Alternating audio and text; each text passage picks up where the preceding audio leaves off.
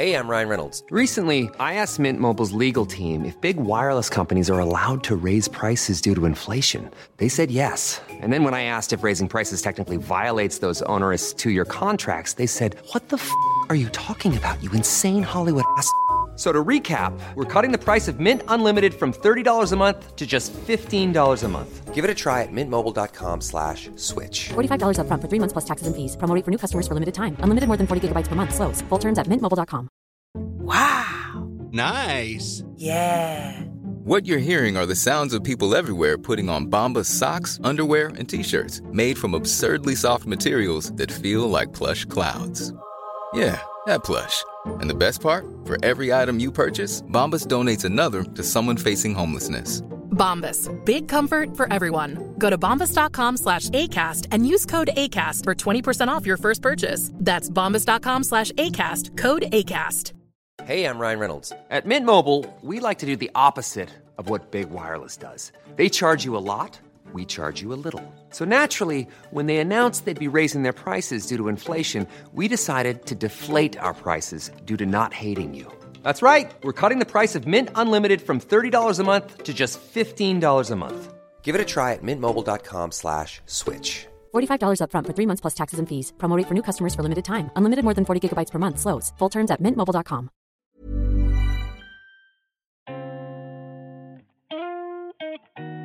Welcome to Pop Culture, the podcast that brings soft drinks to the top of the menu.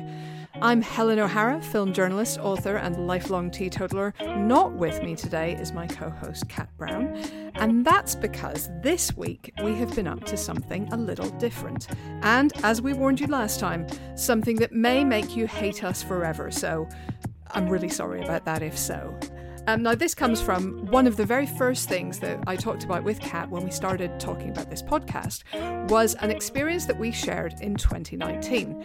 Uh, we were feeling remarkably flush for once, and we took ourselves to the Fat Duck. Now, the Fat Duck, for those of you who don't obsessively follow the lives of chefs, is the restaurant founded by Heston Blumenthal in 1995.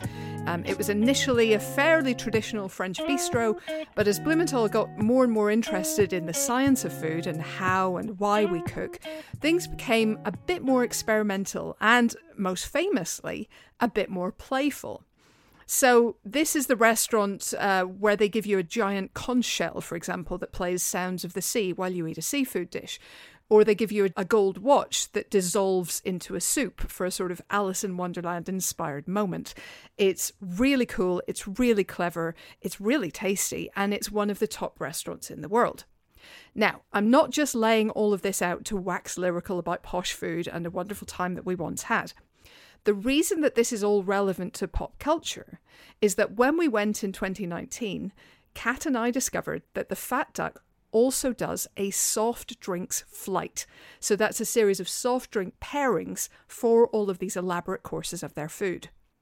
And when we started work on this podcast, they were therefore top of our list of people we wanted to talk to.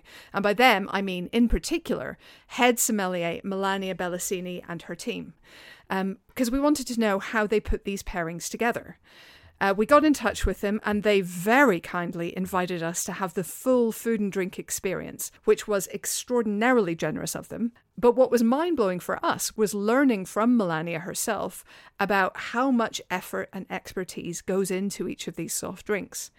This is not just a matter of choosing the right juice or finding the right de alcoholized wine for each course.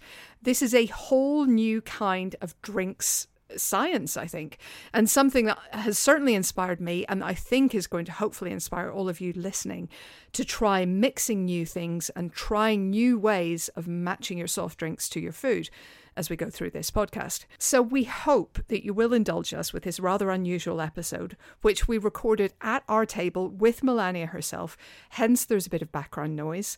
So, um, yeah, with no further ado, the fat duck. Helen, I can't believe that I am saying this, and nor yet that I'm actually conscious to be able to say this because I'm so full of delicious food. But we are at the Fat Duck with Melania Bellesini, head sommelier at the Fat Duck. Thank you so much for being with us today. How long have you been working at the Fat Duck? Well, first of all, thank you so much for coming. It's an honor and a pleasure to have you here. and to show uh, you what we are doing and uh, what do we believe. I've been here for uh, almost uh, 13 years. Amazing. Uh, even though I can't believe myself, uh, and it has been an amazing experience for me from the first day until now, and uh, many more years, I hope. Mm. Yeah. You started off hoping to become a fashion designer, I understand, when you were a teenager up in northern Italy. How did your path lead you to, to wine and drinks?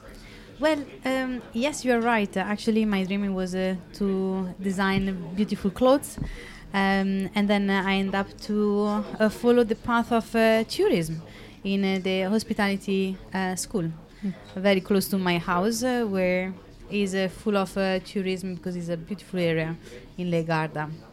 Yeah. And then from there, um, through my school, uh, I won a, a wine competition. At the time, at 16 years old, uh, I was not even drinking um, wine.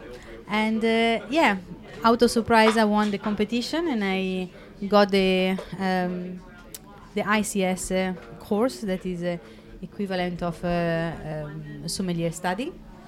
And then I I just love the world of uh, wine and drinks and uh, what's the relationship with between um, the product that we can enjoy, but also the story, the passion, and um, the, the tradition of uh, people that I um, meet through my uh, career Yeah. So in the wine world. So since coming to the Fat Duck, I mean, you, you've you've been telling it. We best, I'll be honest, we've just been talking the whole way through lunch, and we're just now sort of synthesizing some of that conversation uh, for you all. But you you were t- telling us that you kind of worked your way up. You were a kind of storyteller here, which is the, the sort of the wait, waiter, waiter level, yeah. And then uh, joined the sommelier team. And I mean, when in your journey did you become aware of, you know, a push to do more for soft drinks and, and to really kind of experiment more and see what more you could do?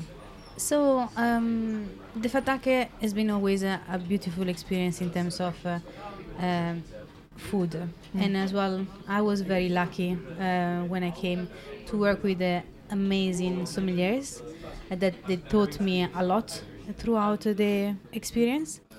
And uh, in 2018, when I became um, head sommelier, I saw with the dry January that it was a gap in the market of uh, soft. And because we are not in London, people are driving, they're taking obviously trains, but uh, majority of them they are driving here. Um, yeah, they were not drinking much um, water or maybe a soft.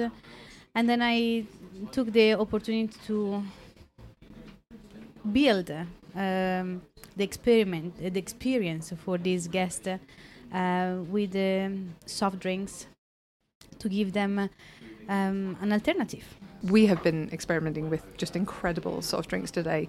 Y- and you, you've you've been talking about the kind of blends that you do. So it's a matter of finding and creating more than finding. I think uh, maybe and correct me if I'm wrong. For a wine flight, it's about finding wines that complement the meals. In a lot of cases, what you're doing with the soft drinks flight is to literally create a drink Yes. to match. So how long does that? How long you know do you have for that process? As you mentioned, to find a, wine uh, takes a long, a lot of research uh, throughout the suppliers or producer, and uh, a lot of tasting. That is quite incredible and uh, makes our profession quite enjoyable as well. But creating a soft pairing actually is uh, up to us, up to our knowledge, and up to our creativity. The intuition as well uh, to combine different drinks uh, and combine with food uh, that is quite unusual sometimes um, but quite comfortable. And uh, the level of our food is uh, incredibly high. So we need to really match the creativity with the taste. It needs to be as, as amazing as the food and it can be quite challenging as well It's so interesting thinking about the creativity because Helen and I have come here on our own dime a couple of times before and always been blown away by the food. And the second time that we came, I had the non alcoholic drinks flight, and mm-hmm. again, mine just blown there. But for a lot of people who for example, are driving, they might drink alcohol normally. There can be a sense of lack with non alcoholic drinks. And what you do so extraordinarily, particularly on the drinks that we've tried today, is to not create replacements for wine or mm-hmm. anything else, but alter- like genuine alternatives. I've just had uh, the most incredible, what felt to me like a sort of non alcoholic Pedro Ximénez sherry, so rich and syrupy and date like, and then you reel off all these incredible ingredients that have nothing in them. Could you possibly take us through? Like maybe a couple of the juices and how how on earth you begin with that. We had um, maybe the pomegranate and beetroot juice that we had with our, our beef, which I mean, move aside red wine. Frankly, Mhm. that was. I mean, where on earth do you begin with something like that? Well, is uh, the idea is uh, to create something that is uh, equally good and complementing the food uh, as a wine does. Mm. Obviously, we need to um, find out uh, drinks that they are not alcoholic, and uh, sometimes with, um, for example, the beetroot and uh, pomegranate that you mentioned. Um, for the main course, uh, I'm figuring, I'm figuring my, I'm imagining in my mind. Okay, what I can drink with this main course, what I need to complement this main course, and sometimes I relate it to uh, the wine that uh, we match. Sometimes we start to match with wine, and then we create the soft pairing. But sometimes we um, we try to figure out uh, which kind of component the dish has to maybe use the same component and uh, create the liquid version. So, for example, with the main course, we start for from a wine um, that uh, we were we are uh, matching Rioja, for example, and we analyze uh, which kind of flavors Rioja has, and uh, or Malbec, for example, as well, another alternative. So we try to recreate, uh, um, analyze the flavor profile that the wine has, and find the component that in uh, fruit and vegetable has the same flavor profile. So in this case, uh, um, the wine can be very um, red fruits, um, quite deep flavors, spicy, oaky characteristic, uh, and uh, in the drink, uh, non-alcoholic, uh, um, we match this characteristic. So beetroot is quite earthy, and uh, uh, pomegranate uh, become it has this kind of texture that is quite uh, um, resembling the tannic characteristic of the red wine. So give this kind of a feeling of uh, dryness. Mm. And we had uh, a little touch of uh, date syrup that give this kind of uh, velvety and uh, um, deep flavor. And also we add some uh, um, smoke water to Mm. recre- recreate the oaky flavors of the wine. And then some drop of uh, uh, bitters as well to give this spiciness that we can find in the wine. While uh, um, the opposite side is uh, um, creating a drink from a flavor profile of a dish. So, for example, as you said, Pedro Ximénez uh, for the uh, sweet uh, drink. so we match with the Black Forest Gateau that is uh, mainly chocolate and cherry.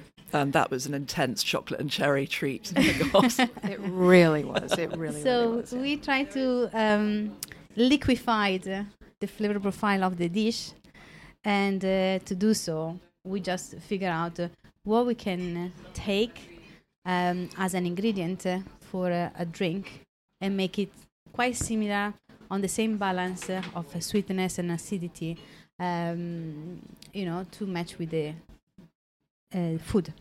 In this case, uh, we add uh, Merlot grape juice, cherry syrup, and cocoa nibs to emphasize the chocolatey and cherry characteristic. But also, we add some uh, uh, non-alcoholic uh, distillation of different uh, herbs and spices.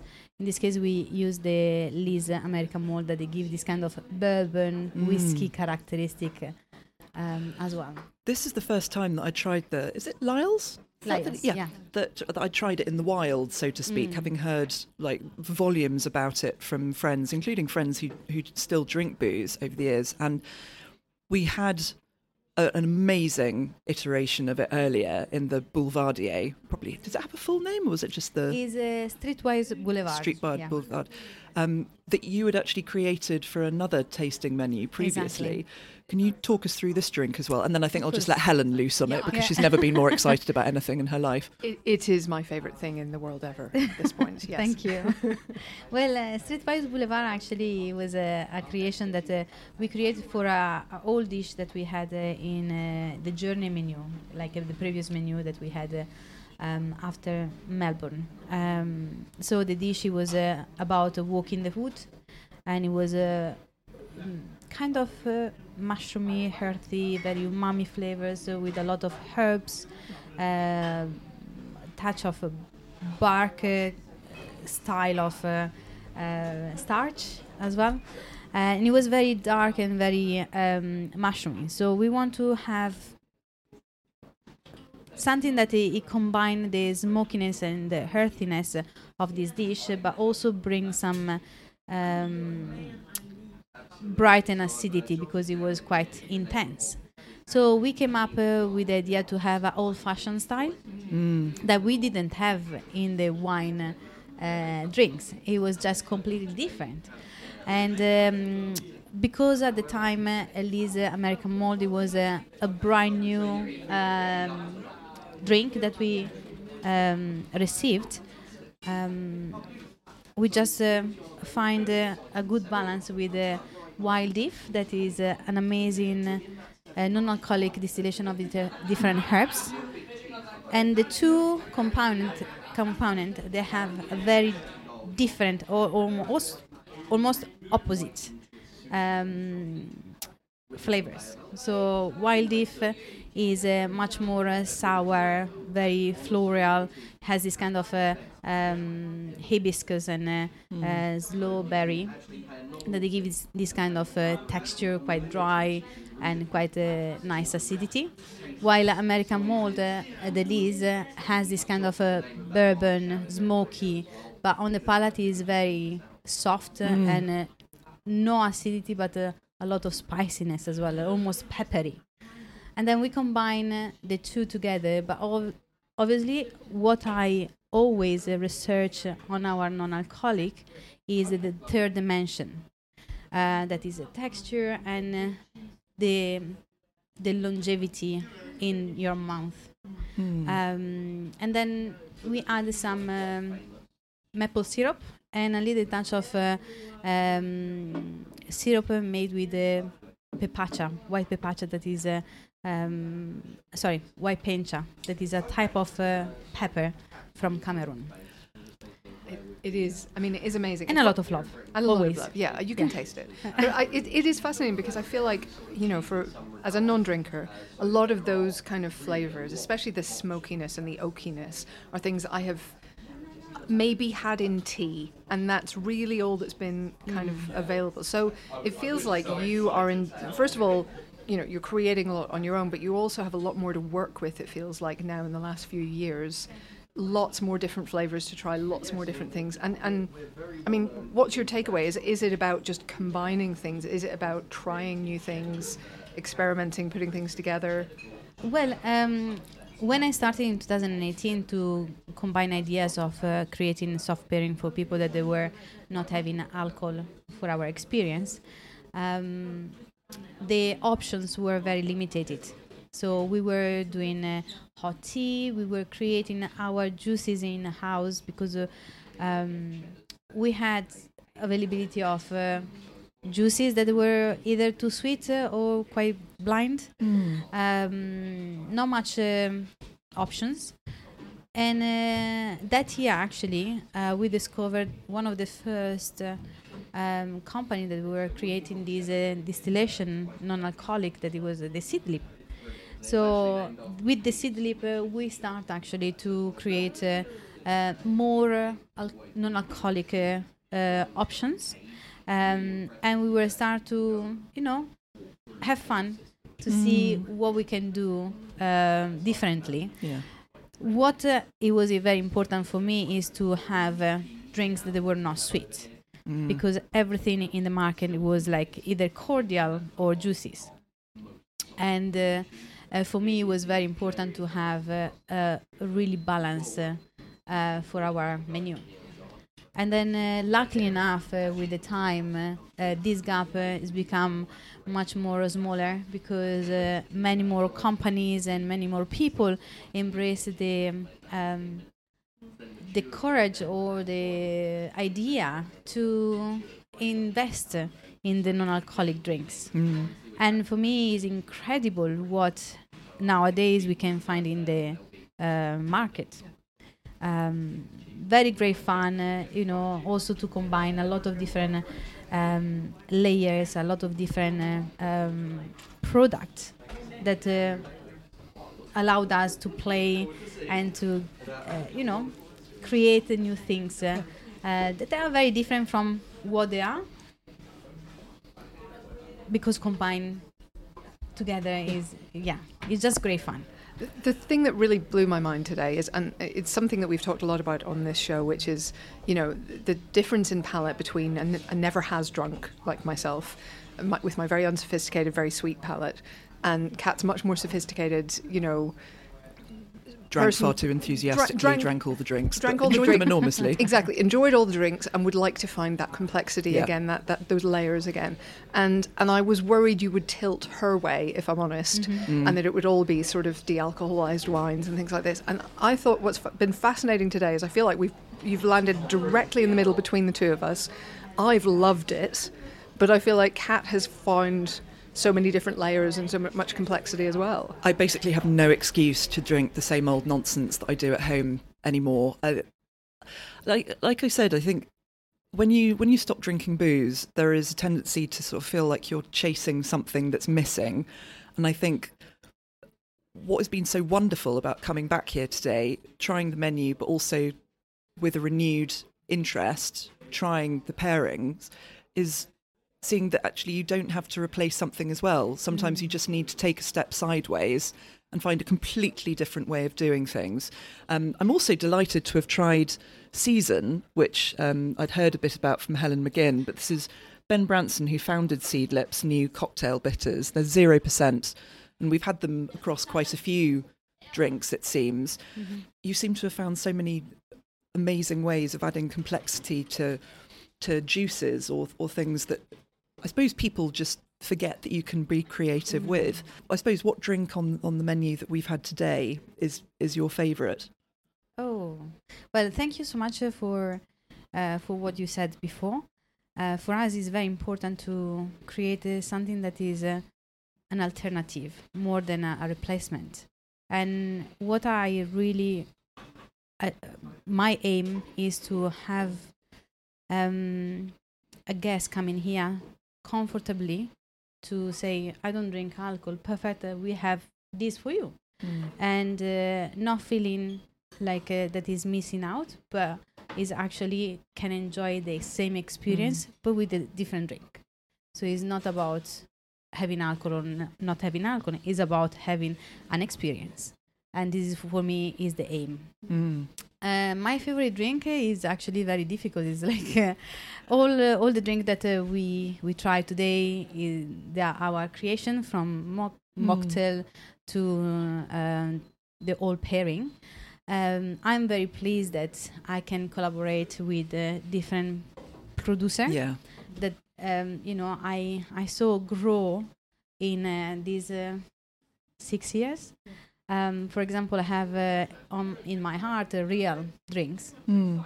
that uh, we start together. Basically, uh, we met in a uh, in a fair in 2017 when I was uh, looking for replacement or from or for different drinks, non-alcoholic one, and then uh, I found uh, him that he was just. Uh, These the sparkling teas. The Dry Dragon, teas, Royal exactly. Flush, amazing. Yep. and uh, he was uh, not at all known um, and we start to have uh, him. Well his a product um, in the restaurant and, and then he start to bloom.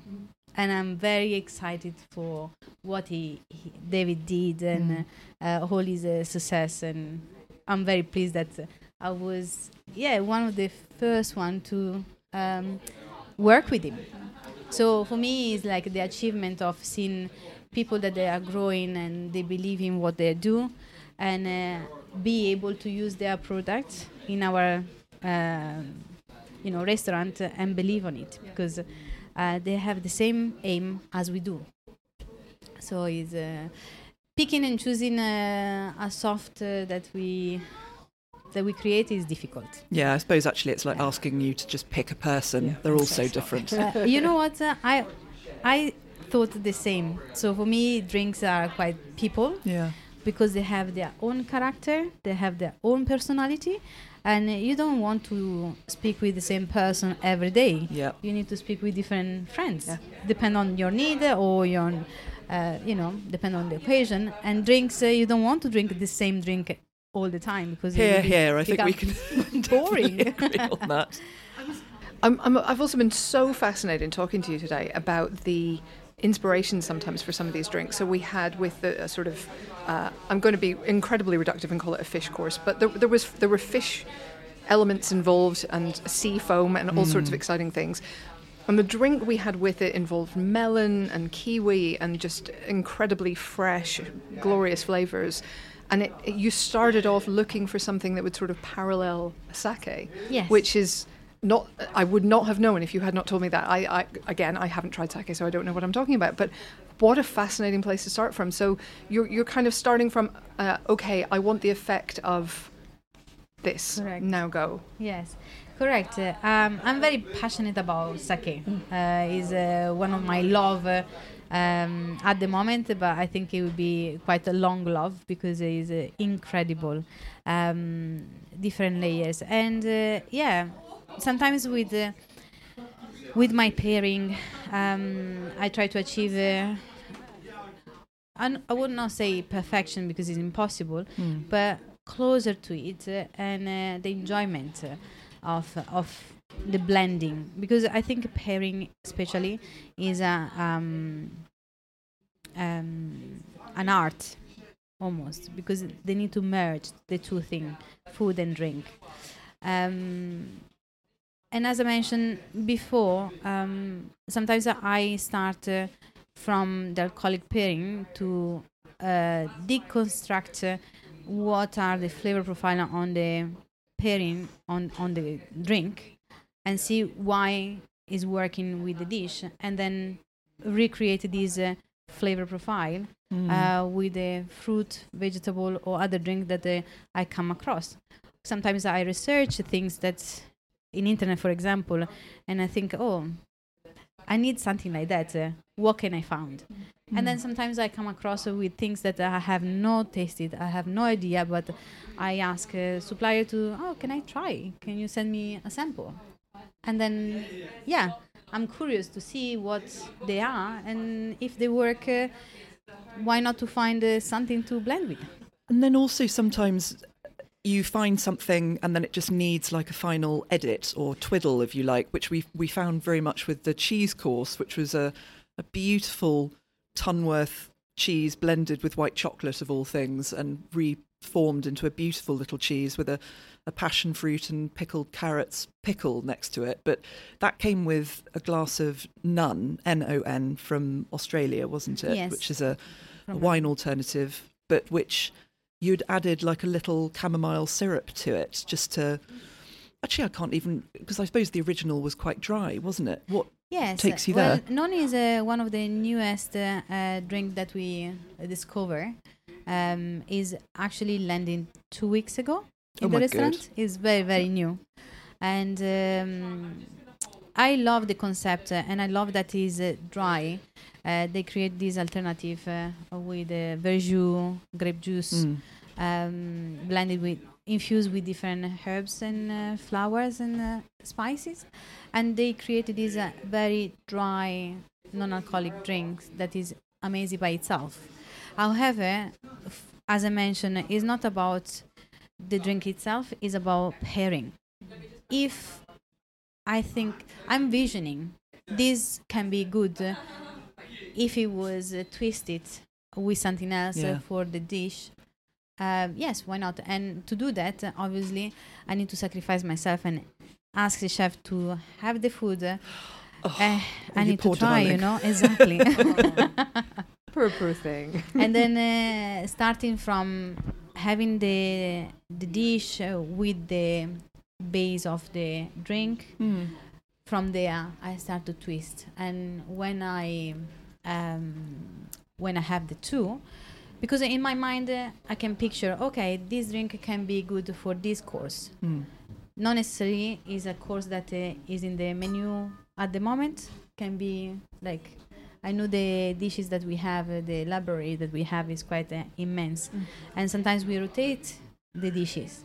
So if I found uh, a drink that can be good for a dark uh, main course, for example, that we don't have at the moment, but it will be in the season, in a few months, uh, I might take a note uh, and hold. uh, And when the time will come, I will say, okay, can I have a drink, this drink to try, and then merged Mm. other flavor profile to adjust it to the to where I want to go. Wow. And I did that with the Non. When uh, I tasted the first time in December, I said, "Wow, they are very interesting." I didn't know that what to use for, Mm. but when I tried in January the new uh, cheese course, uh, I said, "Hmm, I need acidity. I need a floral characteristic uh, to cut through the richness, and I need uh, other few different uh, character." And then Non number three was like uh, the perfect um, combination but it was so dry that uh, we said okay with a touch of sweetness and chamomile um, it can work Yeah. so we tried it's just a trying and error and adjusting things Has there Um, ever has there ever been a dish that kind of stumped you for a while? Has, has there ever been something where you're like, I don't, I'm not quite sure where to start with this one, or is it just you know Oh. line up a bunch of different drinks and start trial and erroring? Oh yeah, yeah, yeah. There are some sometimes that uh, you have an idea, you start with that, uh, you think is just the perfect pairing, and then you try both together and you say, oh my gosh, it's completely different, opposite of what I was thinking. I need to reframe everything, but it's actually a good start of uh, point of start um, because I have okay, what I was thinking is not working, so I need to work uh, on opposite side now because I know what it doesn't work, and then uh, start to work uh, in a reverse mode. Try to find uh, what it could work. Mm. If it's uh, too savory, okay, I need to have more sweetness. If it's too um, watery, I need to find something more uh, thick. Yeah. So, yeah, um, is as I mentioned, just a try and error and have a little bit of imagination. And I don't know how will, how does it come, but in my mind, I- I imagine things. I have a very vision uh, mind, um, and sometimes inspiration happens just uh, because I try something and I said, "Oh, okay, Mm. Can be." I love to uh, involve my team. Sometimes uh, I challenge them and said, uh, "Okay, we have a new dish coming up. Uh, I imagine that the drink that I want uh, is similar flavor profile of this. Um, so figure out how to do it." And then they start to, you know, uh, challenge themselves and find things and, and then when we try together we just adjust the recipe or change it That's some but good there is homework. always a a start point Yeah. of Mm. try and Um, and how far do you go for your, your drinks? I mean, I know as a sommelier you have to travel quite a lot. You have to go to the vineyards, I guess, and, and talk to the Mhm. producers. And you've talked to us today about using a lot of smaller producers and having very personal relationships, I guess, Mhm. with a lot of them. So is it a matter of kind of really keeping your eyes open around the world, I guess, for a lot of these ingredients? Yeah, I mean, like uh, uh, traveling for me is a, a a way to be open-minded and uh, be alert of uh, what's happening in the world and be always uh, um, in uh, info, inf- informative Mm. informed um, because uh, if we are stick in our bubble um, people around us evolve and uh, and we are still in our bubble so we Yeah. are going to be behind but it's not that the point the point is uh, i think uh, sharing the knowledge is a, a uh, uh, huge benefit that we can do, um, especially in hospitality. We have so many great um, professional people with uh, amazing um, creativity, and uh, why not to share? Yeah. You know, sharing is caring. They said, but Well, we certainly feel that from today. And actually, one of the one of the most touching moments, apart from my trousers to my stomach, which I'm extremely aware of now, was when we were looking through even just the tea and coffee menu at the end, which is borderline encyclopedic, just another gorgeous journey in itself. And you said, well, you know, this is the last memory that people will have of this experience, and it needs to be just as impactful, just as varied, and just as amazing as everything else. Could you tell me a bit about the, well, I suppose the care that you guys take over, like your coffee particularly, but I mean your your teas. It's just all incredible. So, uh, because we uh, give a lot of important important to all the stage of uh, our journey, from the the time that uh, people are booked, that we contact them by phone uh, two weeks uh, or one week uh, before they're coming, um, until uh, the end of their experience, that is uh, stepping out of the restaurant. Um, all the steps are super important and tea and coffee if you think um, for many places is the not important thing because it's just a, a cup of tea or a cup of coffee. However for us uh, is uh, essential to uh, nail it. Just because it's the last uh, memory that the guests uh, have uh, sitting down at the table. If they have uh, a bad uh, cup of coffee what they remember oh amazing experience but the coffee is terrible. No we, we want to avoid that. And uh, we have uh, baristas three baristas actually um, that uh, they roast uh, green coffee they source the green coffee from uh, other part of the world and uh, we have a, a small uh, uh, coffee shop uh, where we kindly allowed us to um, use the roaster Oh, lovely. and every two weeks we are going to roast our green coffee beans and we are very meticulous and very What? um, I'm shocked to hear this. yeah and very precise to do that uh, and all the recipes are ours Yeah. so i have uh, a coffee specifically um, uh, roast for uh, espresso martini only Wow. Oh, that's incredible. That is uh, attention to uh, detail. We Wow. are very, very keen to have a kind of uh, very dark uh, um, coffee, quite a strong coffee, uh, while uh, geisha or other filtered coffee or espresso coffee,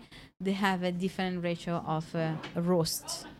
Um, is quite interesting word and it is again a very different word such as uh, tea or hot chocolate. Uh, we are very keen to work with a small producer, producer that uh, they care what they do, they care of the product, uh, they are sustainable, they have, um, you know, they they have the same amount of uh, attention of detail that we have here. Mm. It's important to have uh, this amount of detail because you can see in the final product Mm. um, you know, is um, tea as well.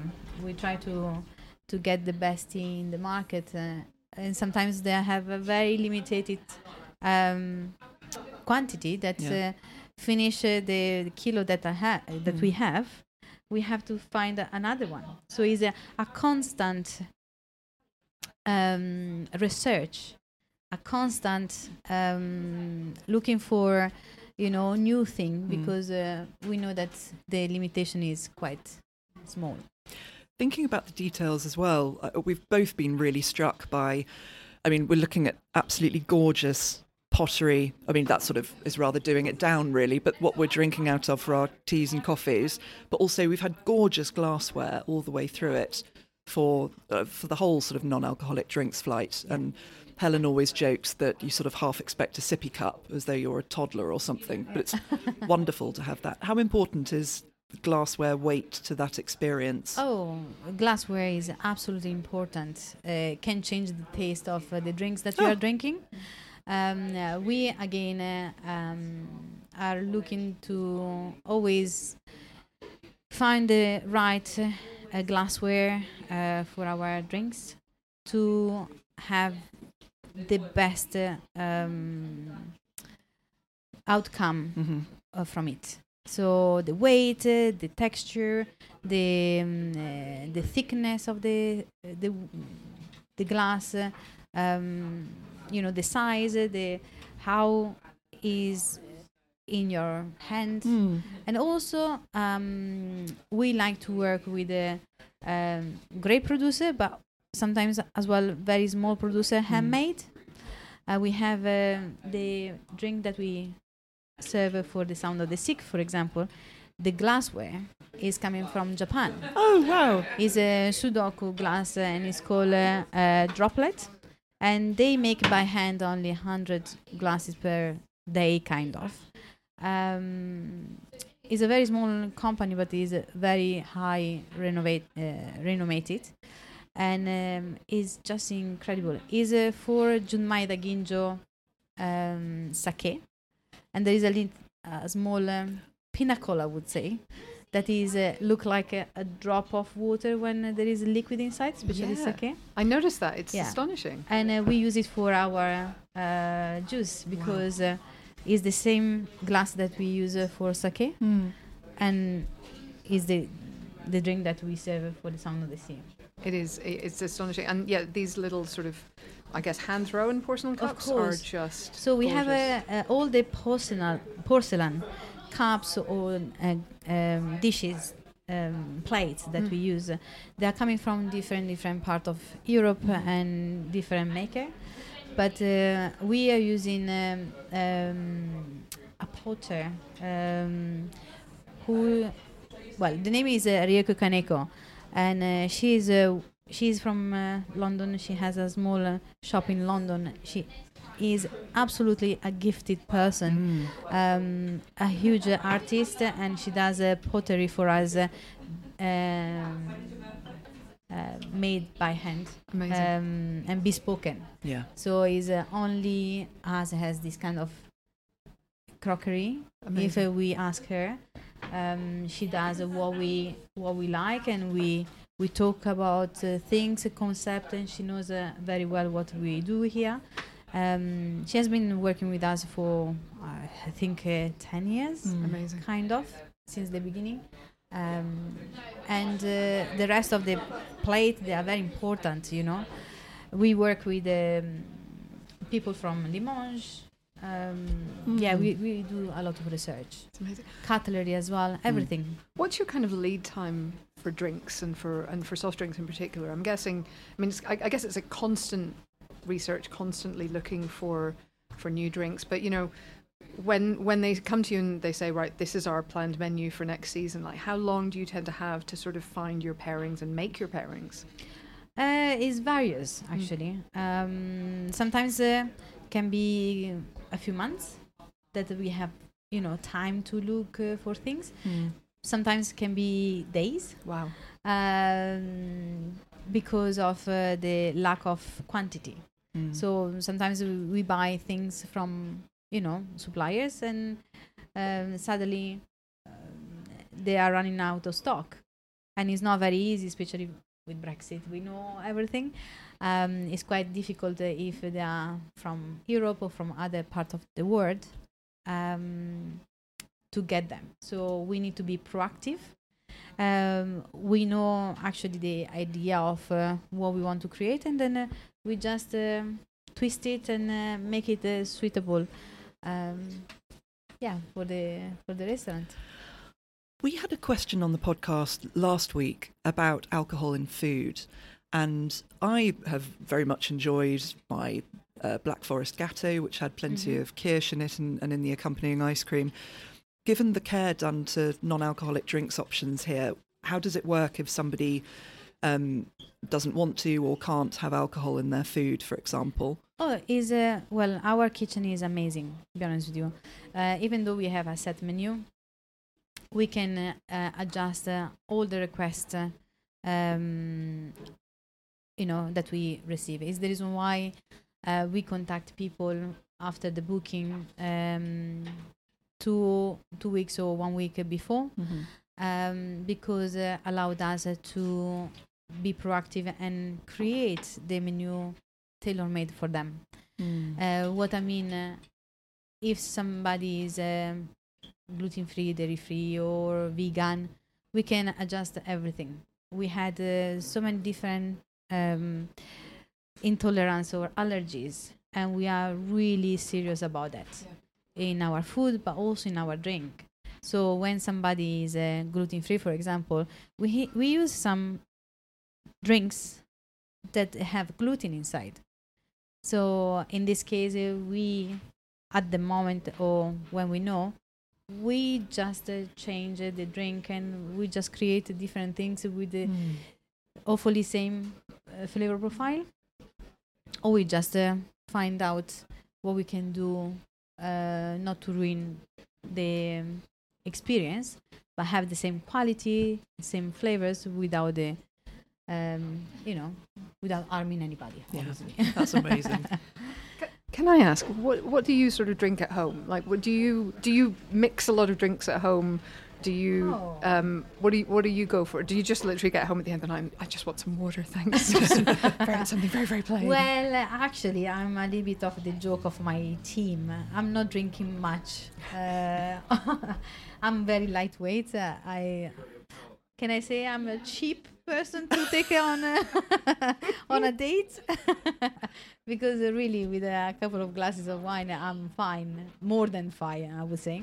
No, at home, uh, be honest with you, we are drinking a lot of kombucha. Mm. Uh, we are drinking mainly non-alcoholic drinks as well. Um, I found the pomegranate uh, being very amazing with Mm. uh, food because it's not too sweet and has a beautiful balance. Um, and I, I like to, you know, have this kind of um, um, creativity, I would say. Mm. Um, You mentioned uh, an incredible attitude to creativity earlier as regards cola, particularly. mm. Um, I, I should have expected that somebody would come to the Fat Duck and still ask to have a Coke with their meal, but even so, I, you mentioned that you had taken this as a particular challenge before Yes. lockdown. Can you tell us a bit more about this? Yes, uh, so um, quite funny because uh, coming to the Fat Duck and um, um, having a Coke, uh, I think is uh, not being judgmental. Obviously, uh, Yeah. everyone can do whatever they want, uh, and we have Coke and Diet Coke. uh, Um, but I was thinking, why not to give these people that they are comfortable with Coke uh, because they are drinking, you know, at home or wherever, with a different cola. So uh, my aim was to create a drink that uh, has a similar flavor profile of the Coca-Cola, um, just to make them, how do you say, uh, comfortable, Mm. not to go out from their, you know, comfort zone, uh, but in a different way. So um, a few years ago, in 2017, I went to Ghana, and um, my husband gave me um, to try a nut, and it was a cola nut, very extremely very bitter. He said, "Don't eat it, just chew it." and uh, and straight away, apart the bitterness, it was like a cola flavor, Mm. like a Coca-Cola. I said, "This is incredible. I have the flavor profile of the Coca-Cola from a nut. It's incredible." But uh, they don't. Well, what he said, uh, they don't cook it. They don't drink it. They just chew it. Uh, to carry on the day life uh, uh, to get some energy because it's uh, highly in uh, caffeine. Mm. So I bought a, a packet at home, and be me being curious uh, and uh, getting some challenges um, to my team. I said to my team, I would like to use this one and see uh, how we can create something. So again, start with uh, trying and errors. Uh, we find out that cooking, boiling actually for six times um, the same cola nut give six different liquids. And uh, every single liquid has different strength of uh, bitterness and uh, caffeine and flavor. So we at the end combine um, the odd batch of cola in a different proportion. Mm. uh, reduce it uh, boiling with sugar and uh, um, date syrup at the time as well, uh, with different spices and herbs, and um, make a um, kind of a cordial out of it, and blend it with the ginger ale and uh, soda. And actually, it tastes like licorice, cola, all these kind of uh, very dark flavors, and it was delicious Wow. unfortunately with pandemic uh, a lot of these projects uh, um, and uh, um, because of uh, lack of product lack of uh, staff at the moment Mm. at the time um, so we just uh, parked uh, on our archive um, but i think uh, soon we will start to do uh, this kind of uh, experiment again Ready for the 30th anniversary next year. of course Yeah. already and also we were doing uh, kombucha Ooh. fermentation in a house. Um, and then uh, we did a big batch before closing in the pandemic. Mm. And then during pandemic and nobody used it, uh, we had it in the cellar for six months. Oh no. So when we came back, uh, it was absolutely gorgeous, oh. super fermented, Yeah. very sparkling, and it was amazing. And we were buying um, tea from Africa, from South Africa Mm. at the time, um, and from uh, um, Portugal, from Douro. Amazing. Oh, wonderful. Yes. So what was y- what would your advice be to, to like pe- my people at home? You know, is it is it about just being curious, trying new things, trying unexpected combinations, trying to deconstruct a meal and you know see what you can match with that? I mean, how how is that really the place to start? Well, uh, yeah. Well, uh, for me, being curious is the first step. So if you are curious, uh, you have uh, an open mind directly. So um, try new things. Uh, you know, like uh, sometimes uh, I try things that I don't like because you never know. With the age, with the time, your palate change as well. So what I did like before, I don't like anymore, and vice versa. Mm. So um, don't just scrap something because uh, you know that you don't like. Just uh, keep trying. Yeah. Um, and yeah, at home, be honest with you, there is a lot of in the market now um, that can help people to be more adventurous, more creative as well at home. It's much easier uh, to find this kind of, uh, um, you know, liquid, liquid um, that uh, can be exciting instead of just Mm. um, water or uh, you know Yeah. a soft juice. And what soft or non-alcoholic drink would you add into a theoretical hall of fame? Do you think? Something that uh, I discovered again in uh, Ghana that uh, I was not aware before. It was uh, like a, a malt, uh, the malt Oh yeah. uh, drink. Mhm. Um, that is very particular. Not everyone. I tried to introduce it to the restaurant, but uh, my colleague were not very keen. so I said, "Okay, it's fine. I'm not going to buy it." But uh, I think, uh, uh, you know, I think it's because of my palate. that I love uh, umami, and I love, uh, you know, even though I'm very sensitive of uh, bitterness, Mm. um, I love this kind of uh, flavor that they are um, sweet and sour and and bitter at the same time. So very umami character. Um, give a little bit more third dimension Mm. of things.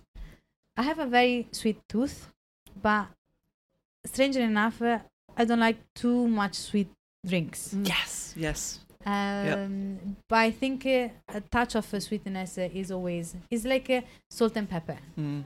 Um, it needs to have uh, to enhance uh, the the flavor profile of. Yeah. Like we we saw it with Non Mm. and a touch of uh, Yeah. chamomile syrup. uh, And as we've seen with the hot chocolate, a little pinch of salt. exactly. Wonders. And my boulevardier, if I remember correctly, had a bit of malt syrup in it, right? Yes, so, exactly correct. I mean, I'm all in favour of malt now. That's my favourite. Yeah. It's, that's it's it. it's just to find the, the right balance. Yeah. That's all. Yeah. Is like uh, all the stuff, you know. Um, I love to use uh, more natural things. Mm. Um, I try to, you know, with sugar. I know that white sugar is very bad, and we try to reduce it as much as possible. Um, uh, with the substitution with the uh, dark, uh, dark sugar or uh, uh, coconut blossom. We love to use a coconut blossom in our um, old-fashioned drinks, for example. Um, yeah, using dates syrup instead of uh, you know um, sugar, and yeah, these kind of uh, small uh, tweaks that give more flavors and give more uh, yeah excitement. I think. More oomph. Yeah, Yeah. three dimension. Three dimensions. That's it. Well, I've certainly had a lot of flavours and a lot of excitement, and I didn't get drunk in the process. Win, win, win. It was just delightful. Thank Melania, you thank so you much. so much for having us and for talking us through your absolutely phenomenal non-alcoholic drinks flight. Oh. What an afternoon! Thank you very much for coming and enjoy with me. It has you. been brilliant. Thank you.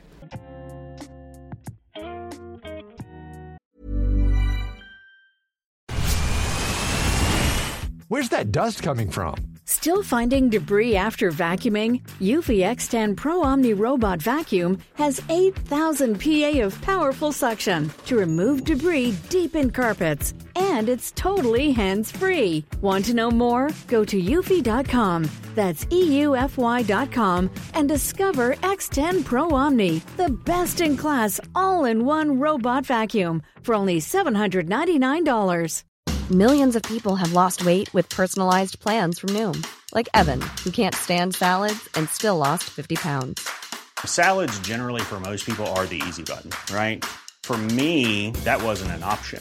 I never really was a salad guy. That's just not who I am. But Noom worked for me.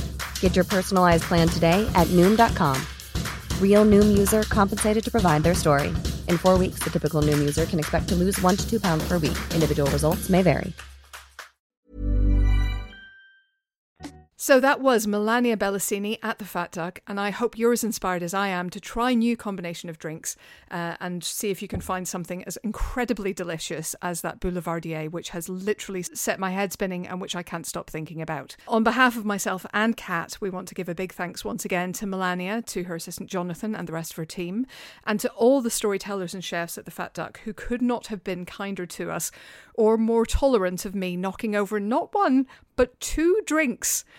I blame all the microphone cables, but apologies anyway for that once again. Normal and slightly less insufferable service will resume again next week. Um, so if you have a favourite drink or a menu you'd like to, us to celebrate or shame, or any burning questions about soft drinks in general or particular, then you can email us at popculturedrinkspodcast at gmail.com or on Instagram at Pop Culture Drinks Podcast. We've also got a lovely bookshop where you can shop our favourite non alcoholic books, including uh, books by our guests and those by us. Uh, you just go to bookshop.org and search Pop Culture the Soft Drinks Podcast. And that is it for this episode. Uh, do please consider subscribing or leaving a lovely five star review on your podcast provider of choice. And in any case, we'll see you back here next week for more soft drinks chat. Everybody keep drinking.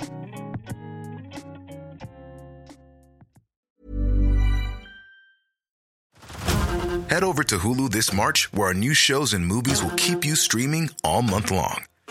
Catch the award winning movie Poor Things, starring Emma Stone, Mark Ruffalo, and Willem Dafoe. Check out the new documentary, Freaknik The Wildest Party Never Told, about the iconic Atlanta Street Party. And don't miss FX's Shogun, a reimagining of the epic tale, starring Anna Sawai. So, what are you waiting for? Go stream something new on Hulu.